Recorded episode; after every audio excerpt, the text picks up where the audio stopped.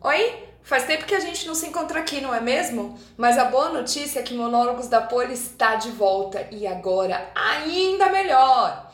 Para você que chegou aqui agora, nessa série que é só minha, você conhece um pouco mais sobre quem eu sou, um pouco mais profundo do que falar só do Copan, sabe? Aqui eu gosto de falar da vida aleatoriamente e é uma forma de me conectar mais profundo com vocês. Então vem comigo que o tema de hoje tá do babado. Semanas atrás eu gravei um desabafo sincero para o IGTV, onde eu falei de como eu passei pela tempestade de um burnout e como a vida tem sido até então. Fiz o que nunca tinha feito porque era setembro amarelo e eu senti a necessidade de dividir algo tão pessoal com todo mundo, porque era importante expor e ajudar os outros que poderiam estar vivendo da mesma coisa. E caraca, foi tão libertador falar sem medo e sem amarras sobre como foi e tem sido até aqui. E o melhor de tudo foi a quantidade de mensagens que recebi de pessoas que se encontraram na minha história e me agradeceram muito por dividir algo que foi tão de dentro. Por isso, eu resolvi que devia transformar isso também num podcast, para continuar ajudando. Afinal, não é só em Setembro Amarelo que devemos falar sobre ansiedade, depressão e burnout. E foi enquanto eu preparava uma palha italiana que falei sobre cada um desses temas.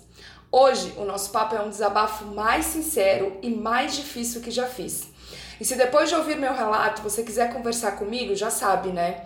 Tô lá no arroba decopan, T-H-E Copan, e vamos falar mais sobre esse tema que afeta não somente eu, possivelmente você, mas 11,5 milhões de brasileiros.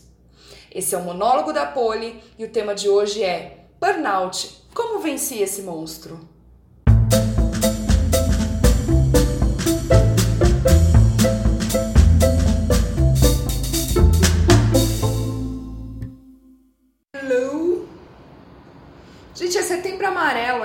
Verdade é, setembro acaba segunda-feira, mas eu vou fazer uma palha italiana. Enquanto eu faço palha italiana, eu resolvi gravar esse vídeo porque eu acho que ainda dá tempo.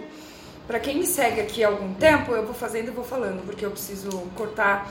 Gente, vocês fazem palha italiana e cortam a palha com a bola, ó, com a tesoura, é muito mais rápido de coisar o biscoito. Ficou meio pornográfico essa coisa. Mas voltando a falar do setembro amarelo. Para quem já me conhece aqui mais tempo, sabe que eu falo muito sobre ansiedade.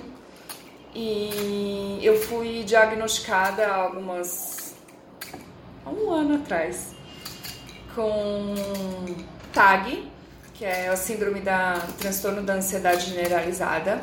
Era uma doença que eu acho que eu já tinha desde criança, porque olhando agora e depois de muita terapia e conversando com meu psiquiatra, eu entendo que eu sempre fui, mas eu sempre achei que fosse normal. Eu sempre fui uma pessoa que é, ansiosa com tudo, na escola, em época de escola, prova, essas coisas eu não dormia, faculdade eu não dormia, quando eu ia viajar eu não dormia, meus pensamentos eram sempre muito muito acelerados, eu tinha pânico, é, às vezes eu, as pessoas falavam assim, me chamavam, falavam, ah, preciso falar com você, eu já ficava imaginando N cenas ruins, eu achava que sempre alguém da minha família ia morrer, enfim. Então eu sempre acho que já tive ansiedade, mas achava que era normal, ah, normal ser assim, enfim. E eu nunca me cuidei mesmo. E eu sempre tive uma relação muito boa com o meu trabalho, sempre, graças a Deus, trabalhei em lugares muito bons. Claro, tem sempre a pressão, trabalho é trabalho, mas eu nunca tive nenhum problema com nenhum, nenhum trabalho que eu já tive, até o ano passado, em setembro, quando eu fui trabalhar num lugar que eu prefiro não, não falar o nome, mas eu fui trabalhar nesse lugar e eu achei que era a chance da minha vida, porque era uma, um, uma posição e um, e um lugar né, que, eu, que eu achei que fosse contribuir muito para a minha carreira como publicitária. E eu entrei nesse lugar e no começo estava tudo muito, muito bem. Eu estava gostando e tal, era super intenso o trabalho.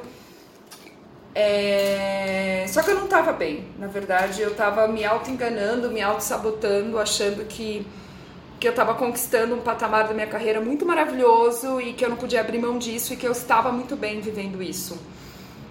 E eu fui deixando a coisa acontecer como uma bola de neve mesmo, realmente. E fiquei nesse lugar oito meses cada vez piorando, cada vez mais difícil, cada vez odiando mais, cada vez mais chorando para levantar da cama, mas achando que eu eu tinha que ser forte. Eu sempre tive esse negócio comigo de que eu não posso desistir, eu tenho que ser forte, eu tenho que dar conta de tudo. É, enfim, eu cresci sendo assim, não foi uma coisa que foi imposta por ninguém. Eu sempre fui muito independente. Desde criança, eu com, pra vocês terem uma ideia, eu com 11 anos, eu morava em Atibaia, eu pegava ônibus, porque eu sempre parecia, eu sempre fui muito grande, então eu sempre parecia uma menina maior, né? Então eu pegava ônibus para São Paulo muito fácil, sem identidade, sem nada, porque todo mundo achava que eu já tinha 17, 18 anos, quando eu tinha 12 ainda. E eu vinha para São Paulo sozinha, sem minha mãe nem saber. Ia na 25, ia no Center Norte, que era o shopping mais perto do Tietê. Eu fazia muita coisa, porque eu sempre fui muito independente. Então, acho que por eu crescer com esse, essa sensação de independência, eu sempre achei que eu não precisava de ajuda para nada e que eu era forte o suficiente, que eu não podia desistir de nada. E São Paulo, eu acho que de alguma forma também contribuiu muito para a ansiedade, porque quando eu vim morar aqui, eu vim ser dona de mim mesma, do meu nariz, né? E daí quem mora aqui sabe que para pagar os boletos numa cidade como São Paulo, minha filha tem que rebolar muito. Então eu acho que isso piorou muito minha ansiedade, mas eu nunca percebi isso. Mas enfim, eu fui trabalhar nesse lugar, eu achei que eu estava feliz, as coisas estavam andando super bem, minha carreira teoricamente estava bem, eu estava crescendo lá, de alguma maneira ou de outra, me destacando, achava que estava. Né? Mas era um lugar muito tóxico, era uma agência muito tóxica, acho que eu nunca acabei. Nossa! Fica assim, ó, depois a gente joga a brigadeira aqui, depois eu mostro a receita pra vocês. É eu estava trabalhando num lugar muito tóxico, onde as relações eram muito tóxicas, onde as pessoas eram muito negativas. Eu nunca tinha passado por um lugar tão pesado mesmo de energia, no momento de transição lá também, enfim. E no meio de tudo isso, vocês me perdoem se eu engasgar, mas eu ainda me emociono de falar disso. Mas no meio de tudo isso, dessa aflição que eu não vim, não sabia onde eu estava, dessa sensação de deprimida que eu tava, de deixar de querer fazer as coisas que eu fazia, colocar muito em xeque uh, quem eu era mesmo como pessoa e tudo mais. Eu fui deixando as emoções rolarem e tudo mais, e enfim, fui deixando acontecer, fui acumulando muitas emoções, né? E eu fui questionando até coisas que eu sabia que eu tenho que eu sabia não, que eu tenho certeza que eu amo como meu trabalho, que eu escolhi como profissão. Uh, é muito difícil falar, né? Se abrir assim. E eu, aliás, eu pensei muito se eu fazia ou não esse vídeo, mas eu acho que é uma forma de ajudar muita gente que passa por isso também. E que não fala como eu não falava. Enfim, e eu comecei a questionar até mesmo a profissional que eu era, se eu tinha escolhido a carreira certa, o que, que eu tava fazendo ali, porque era tão pesado e tão ruim o clima e as pessoas queriam tanto te, te esbagar. Chegou momentos que eu falei, cara, será que eu sou tudo isso? Será que eu construí a minha carreira mesmo? Porra, eu estudei em Londres, eu fiz tanta coisa, eu ganhei prêmio publicitário e eu não tô falando isso pra me achar, mas, pô, se você chegou em tudo isso, você, você não é ruim, né? Mas eu me colocava muito nessa inferioridade, assim, porque eu estava num, num pensamento de, deprimido e eu não percebia isso. E quem trabalha com publicidade sabe que é um ambiente tóxico, é um ambiente de pressão, e eu faço isso a minha vida inteira, enfim. Mas eu sempre amei de qualquer forma. Então eu não me via numa situação de, de ansiedade e de pré-depressão é, eu me via como ah, normal, pressão no trabalho, eu vou dar conta, eu não posso desistir. E no meio de tudo isso, a minha madrinha ficou muito mal, ela teve um câncer de mama muito tempo atrás e o câncer dela tinha voltado. E aquilo foi um baque muito grande. Eu já estava emocionalmente muito desgastada, eu já estava lidando com uma pré-depressão. E quando eu tive essa notícia, acho que foi aquela gotinha que faltava para as coisas piorarem mesmo. E há um ano atrás, é, ela faleceu no dia 7 de setembro, engraçado, foi bem no, no, no, mês do setembro amarelo. E há um ano atrás, no ápice de tudo, quando ela já estava na fase final dela no hospital, eu larguei meu trabalho, falei, vocês me desculpem, minha tia está no hospital, eu vou cuidar da minha tia. O meu trabalho não aceitou muito bem, eles ficaram me pressionando, me ligando, achando que eu deveria estar no trabalho e não na minha tia, e não entendendo a minha situação pessoal. E enfim, eu não vou entrar em detalhes, mas foi muito pesado. Minha tia faleceu é, no dia 7 de setembro, era um feriado. E foi muito difícil. E daí na segunda-feira eu voltei para casa e quando eu fui trabalhar eu tive meu primeiro burnout. Mas meu burnout, assim, real. Eu entrei no ônibus para trabalhar e quando o ônibus passou na frente do meu ponto onde eu tinha que descer, eu não desci. Eu não consegui, eu não sentia meu corpo, eu, eu, eu não sei explicar minha sensação. Eu sei que quando eu me dei por mim, eu tava no terminal Santo Amaro com a cobradora me abanando e perguntando para mim onde eu ia descer e se eu tinha alguém que eu queria chamar. E naquele momento eu não sabia o que fazer, eu falei, meu Deus do céu, onde eu tô? Eu não sabia nem onde eu estava, eu fui me, re... me voltando assim, e eu falei, o que que eu tive? Eu não sabia o que que eu tive. Daí eu liguei para minha irmã desesperada, minha irmã mais nova, a Cláudia, e falei: passei mal, não sei o que eu tô tendo. E daí depois disso eu comecei a ter crises e crises de choro e eu não conseguia parar de chorar. E era uma coisa descontrolada, assim, eu chorava copiosamente sem conseguir parar. E a minha irmã falou: Você teve uma crise, vai para casa. E eu falei: Não, eu tenho que trabalhar, porque afinal eu já tinha, já estava fora do trabalho três dias. E ela falou: Não, você vai para casa. E eu fui para casa, liguei para minha chefe, falei que eu tinha passado mal, não fui bem recebida novamente. Mas eu relutei muito por uma coisa, que foi ir ao médico, porque eu pensava, meu Deus do céu, fiquei louca, enlouqueci. E a minha irmã falava, você tem que procurar um psiquiatra. Minha irmã já tive, teve crises de pânico e ela fazia tratamento e ela estava se recuperando. E ela falou, Polly, vai ser bom para você. E eu falava, não vou tomar remédio, porque, né, lógico, a Polly é forte, ela dá conta de tudo. Eu falei, não vou tomar remédio, não sou louca, porque a gente tem muito esse pensamento de que tomar remédio, ir para um psiquiatra é coisa de louco e gente, não é. Tá tudo bem, é uma doença como qualquer outra. Mas enfim, relutei muito, daí no segundo dia eu tentei ir pro trabalho, daí eu, dessa vez eu consegui descer do ônibus. Mas quando eu pus meu crachá na catraca, que o negócio abriu, eu tive outro pânico e eu não consegui sair do lugar. A segurança teve que me tirar de lá, me colocar sentada numa uma, uma cadeira de rodas. Eu não respirava, foi horrível. Daí eu voltei para casa de novo, chorando. Mais uma vez, o lugar que eu trabalhava não respeitou esse momento e achou que era frescura e foi o que piorou ainda mais minha situação, porque era um momento que eu precisava de apoio e, é, e foi o momento que eles. Você precisa vir trabalhar, a gente está no maior momento do teu projeto, quem é que vai cuidar do teu projeto? As coisas estão toda, todas desandando, cadê você? E eu estava mal, eu estava mal, eu não conseguia entrar no meu trabalho, isso era prova de que não estava nada bem comigo. E daí eu voltei para casa e crises e crises de choro e sem dormir e chorando, chorando, sem conseguir entender o que estava acontecendo comigo e desesperada porque eu queria entender o que estava acontecendo comigo e eu queria ter o controle das minhas emoções de novo. E daí eu resolvi ir no médico. E daí eu fui no psiquiatra e a hora que eu cheguei, sentei na frente dele. Ele olhou e fez assim: Meu Deus, você demorou muito. Eu falei: É, demorei. E daí a gente conversou muito, ele me deixou super tranquila quanto à medicação, quanto ao processo, como, como funcionava. Essa pessoa foi um anjo, ela é ainda um anjo na minha vida. E eu saí de lá medicada, é, medicada não, né? Saí de lá com as, o, a prescrição para comprar os remédios, um remédio para dormir e um remédio para ansiedade. E saí de lá com uma licença no trabalho de 15 dias. Durante essa licença do trabalho, eu fui muito pressionada, sabe? Enfim, eu não vou entrar nesse, nesse, nesse, nesse assunto de novo. É, mas o meu trabalho, acho, mais uma vez, achou que eu tinha arranjado esses 15 dias para ficar em casa, porque a gente estava assim no meio de um projeto muito importante que estava dando muito problema, e para eles foi uma desculpa para eu fugir, não tocar nesse assunto. E, não, não tocar o projeto porque estava muito complicado. E quem me conhece, quem já trabalhou comigo, sabe que se tem uma coisa que eu não fujo, é de problema, é de complicação, porque eu sou um monstro. Eu profissionalmente sempre fui movida a desafio. E se as coisas estão piorando e estão sendo mais complicadas que o normal, aquilo me desafia a fazer acontecer. Então eu jamais fugiria do projeto. Eu não estava bem.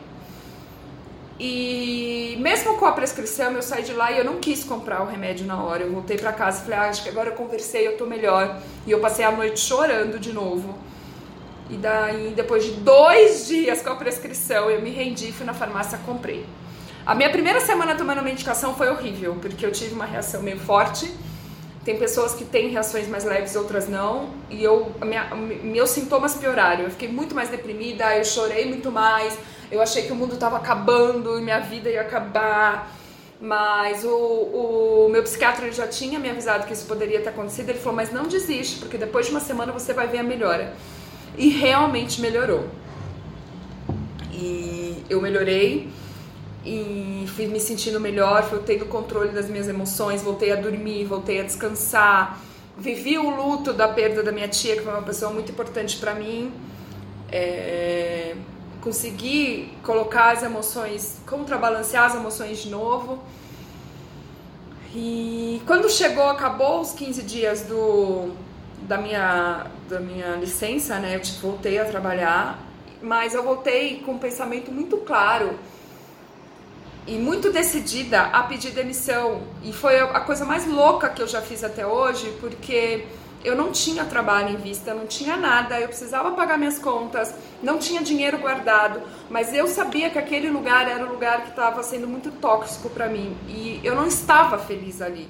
E eu acho que a gente aprender a reconhecer é, é, a felicidade ou, ou, estar bem naquele lugar ou não é muito importante, porque a gente tem que fazer o que ama, a gente tem que trabalhar para pagar as contas. É, é, meio clichê falar, ah, faça o que ama e você não vai saber o que é trabalhar, mas ele é um pouco real, porque quando você faz o que você gosta no ambiente que você gosta, é muito mais produtivo. E eu não estava sendo produtiva naquele lugar. E não estava, já tinha chegado no momento de uma relação que já não estava bom para eles e nem para mim, enfim.